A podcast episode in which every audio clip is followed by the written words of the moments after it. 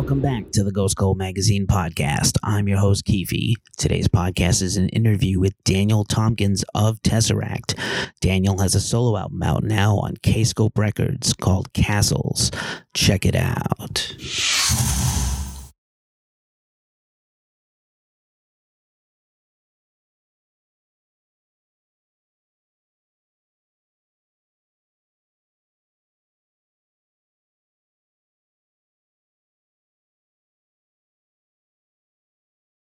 Been to a fun interview with Daniel Tompkins. Uh, great to speak to you. Thanks for joining the Ghost Cult podcast and uh, psyched to talk about your brand new solo album. Why is now a good time for you to have this solo album? It's a valid question. Um, the album's actually four years old.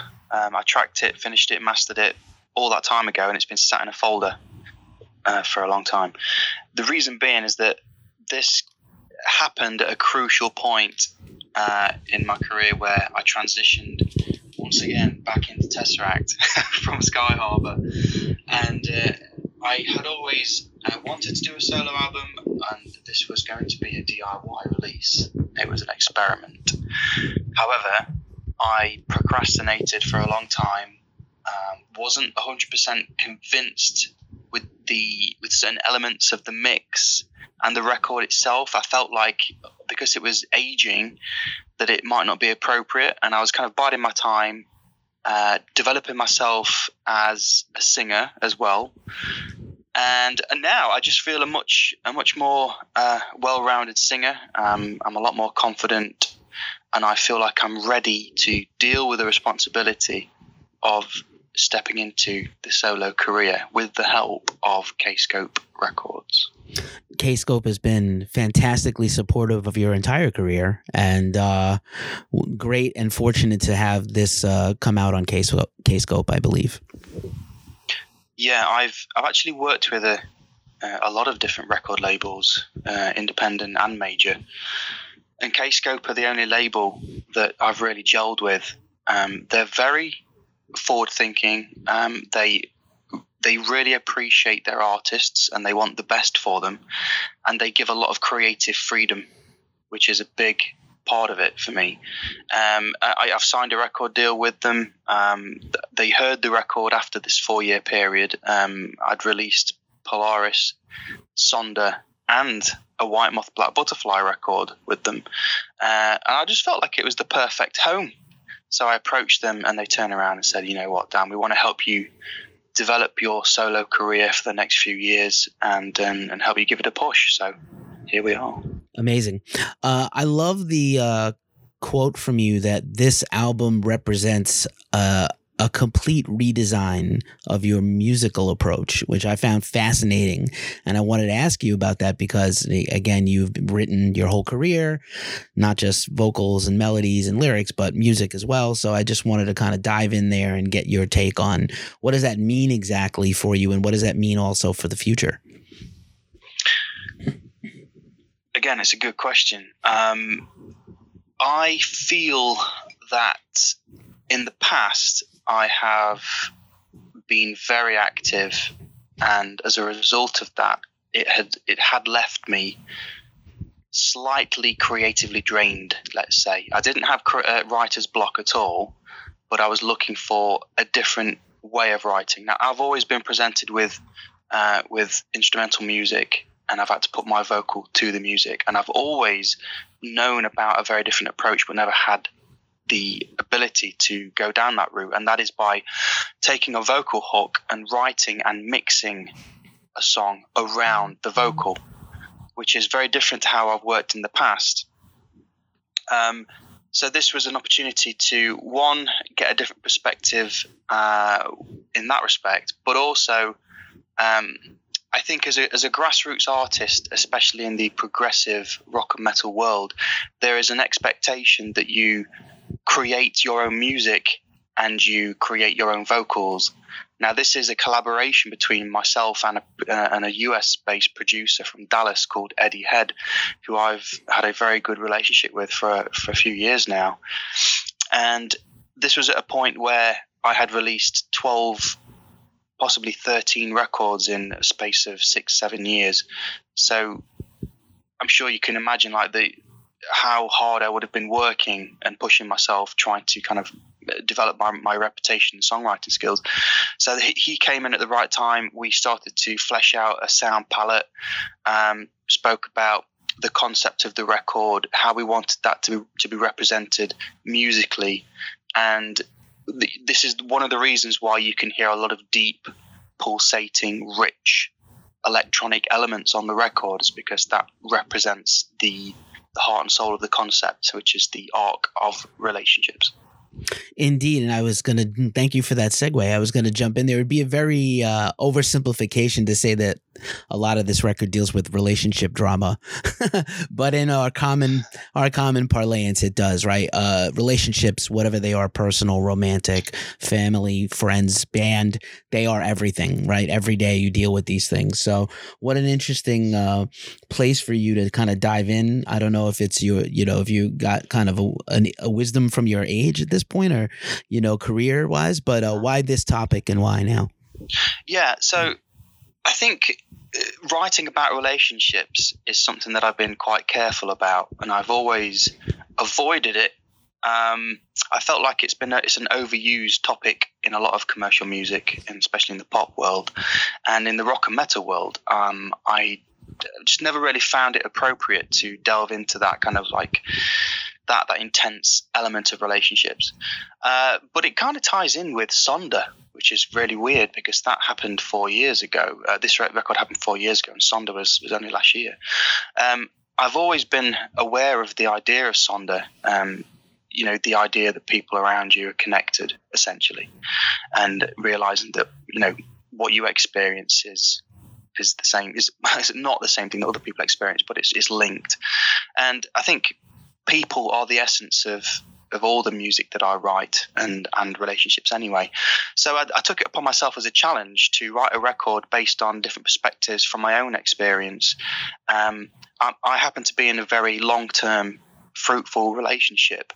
Um, that we've worked very hard at, and because we've worked hard at it, we know we've been together for over twenty years. Um, I mean, I'm only 36. We were childhood sweet, like sweethearts when we met, and we've built a home and have kids, and we've got this whole life together. And we've been very supportive, but it has been a struggle uh, at times, as as I'm sure that a lot of people will say. You know, if you don't have an argument in a relationship, there's something wrong, and that's quite evident with a lot of relationships. Um, but on the flip side, I used to be um, in my previous occupation. Um, a part of that was dealing with the victims um, of domestic violence, um, particularly high risk victims. And I I saw the downside to violent relationships, and I tried to help um, people get out of them essentially and protect themselves. So so this album kind of does tap into the light and dark of of of that aspect of love and connection with another person. Um, it is not limited by any means. I come at it from my own perspective as a heterosexual white male in his mid 30s from England, but um, I do appreciate the diversity around the world of how of how relationships operate on, on their many different levels. But ultimately, the, at the middle of it, it's about communication between two people. Indeed. And I think when people get to listen to tracks like Saved and Kiss and Limitless and Telegraph, I think the there's sort of a, a universal appeal. I think the lyrics are obviously your, you know, your perspective is your perspective, but they are very, you know, they can be seen in a general sense. They could apply to anybody and anything, which I think is, uh, you know, important and clever. You know something, my friend? Could you just repeat that? oh, sure thing, sure thing. N- no worries, no worries. We can edit this. That's the beauty of this. Um, I was saying that actually, I believe that when people hear tracks on the album, uh, such as "Saved" and "Kiss" and "Limitless" and "Telegraph," there is a sort of a universal appeal to those tracks. There's a universal, you know, sort of a a commonality in all the lyrics that I think anybody can appreciate. Yeah. I, I, that was, you know, I always want to uh, relate to people and, you know, allow my music and the concepts to it to be accessible. I think that's so important um, to be inclusive.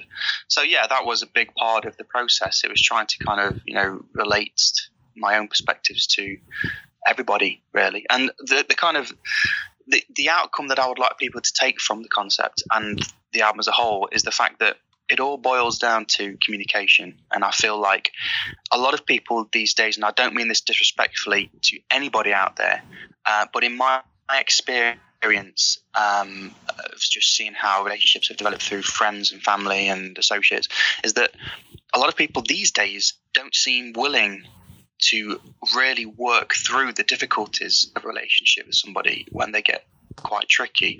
And I think there is a there's a there's a line to be to be tread. I feel like it, you should realize and know when a relationship isn't going anywhere and move on from that if things aren't healthy. But on the flip side, you could be letting something very special go if you don't at least give it a try and work through your differences with somebody.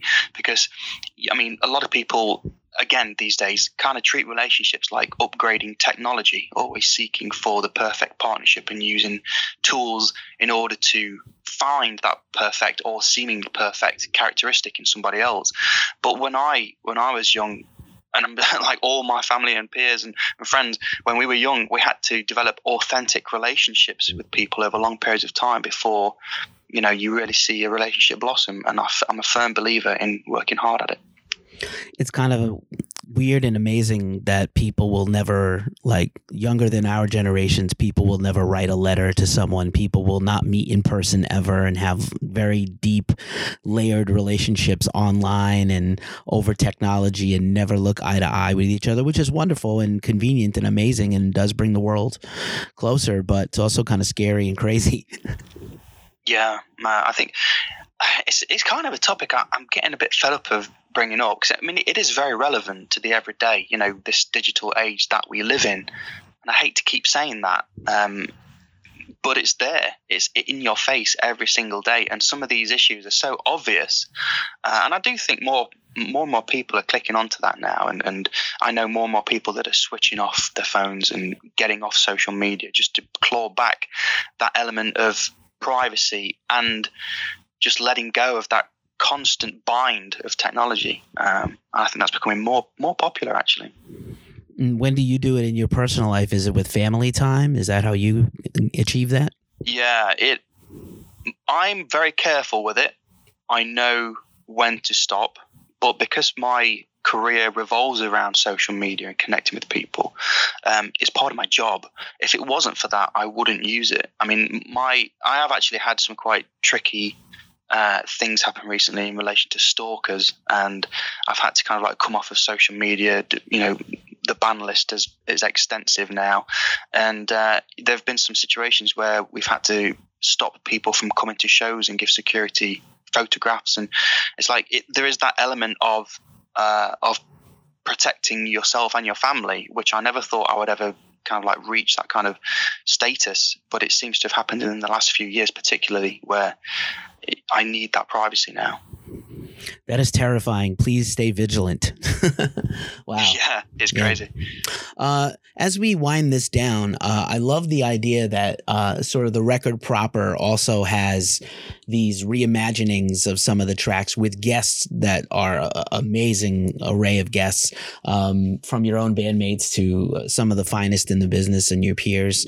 Um, how did you go about choosing these guests? Did you write any of these songs with the guest in mind? Like, oh, we'll go and we'll have another go at this with Randy, uh, you know, or Paul. Did did that come into play at all? Yeah, absolutely. When I signed with the record deal, um, there was a conversation uh, based around the length of the album, and there was a desire to lengthen the album from the record label's perspective. I, however, did not want to step back into that mindset that was four years old, locked in time. I didn't want to go back into that world and reopen sessions and write extra songs because I felt like it was locked in time and I'd moved on. I'll be very honest. So. Uh, it's not necessarily a way around it, but it's also an exciting way of including friends and peers that I've worked with in the past. And it's a nice way to link in um, my other projects as well. So what I did is I reached out to Acle from Tesseract, um, Randy Slaugh from White Moth Black Butterfly, Paul Ortiz from Zeta and Jim Spanner. Uh, people that I'm in projects with right now. I wanted to give them a platform to showcase their skills and also, you know, link into these projects. Uh, and also Dmitry Stepanov, uh, who's a Russian producer that I met a few years ago, and we've been working on new material in in the background as well. Uh, so I gave them, uh, and this is another another interesting way of getting people to work in a different way, and that is by giving them all choice to begin with. Which song would you like to remix? And just giving them the vocal and saying, okay, write something unique around this vocal and see what happens. And every song that came back was so awesome that I had to have them on the album. That's why there's four versions of Saved because every one came back very different to the next. And I do feel like even though the vocal melody is familiar and it's the same, the songs really do stand alone by themselves. So there were another six remixes on the album, um, and I know that's not a very common thing for rock and metal artists to do. Apart from like I know like Nine Inch Nails and Trent or Trent Reznor uh, did stuff like that um, as well, but not many people do that. And I thought, you know. Uh, it's not electronic and dance music where you find that kind of stuff happens quite regularly, but it's an interesting twist, you know. Indeed, actually, there's uh, one of my favorite records uh, of all of 2019 is the uh, current EP from the UK indie rock band Fatherson. They did their own take on remixing their own album in a completely unique and fresh way. I highly recommend those guys in general, and I love their EP that's kind of reimagining their last record from a year ago. So, very novel approach, really cool and interesting way to go about it. Um, just for a last question, Daniel, and again, you've been lovely. It's been terrific catching up with you. Um, is there any plans to take this live? Can you can you perform this on tour? Is this a thing where you would perform just as a solo act? Can you put a band together? How would you approach it? Could. Um, I'm in a very unique position. I don't think there are a lot of artists out there that would get a record deal supporting purely a studio project because labels want their artists to go on the road and promote the record and ultimately sell records. Um, that's where that's the position I'm in. I, actually, I have a label that just want to grow my profile from a studio uh, uh perspective. So there is an opportunity to take this live. I don't think it's now. Um, it's not the right time. I'm very busy with Tesseract. We have an insane schedule, and we're writing for the fifth studio album. And you know, Tesseract are my main gig. My main gig. My whole world evolves around them. So I'm never going to do anything that's going to detract from that. You know, who knows what's going to happen in the next few years? Uh, but right now is maybe not the right time for that. Understood. Uh, great approach, and uh, really looking forward to this album getting released. Castles is the debut solo album from Daniel Tompkins of Tesseract, and it comes out on Kscope Records on May 31st. Thanks so much for spending some time with us. It's been great catching up with you. Oh, nice one. Thanks. Thanks a lot, dude. Thanks for checking out today's podcast. Follow, like, and subscribe wherever you hear these podcasts. Also, check out Ghost Cult Magazine on social media Facebook, Instagram, Twitter, and YouTube. And finally, check us out at ghostcultmag.com. We're out. Peace.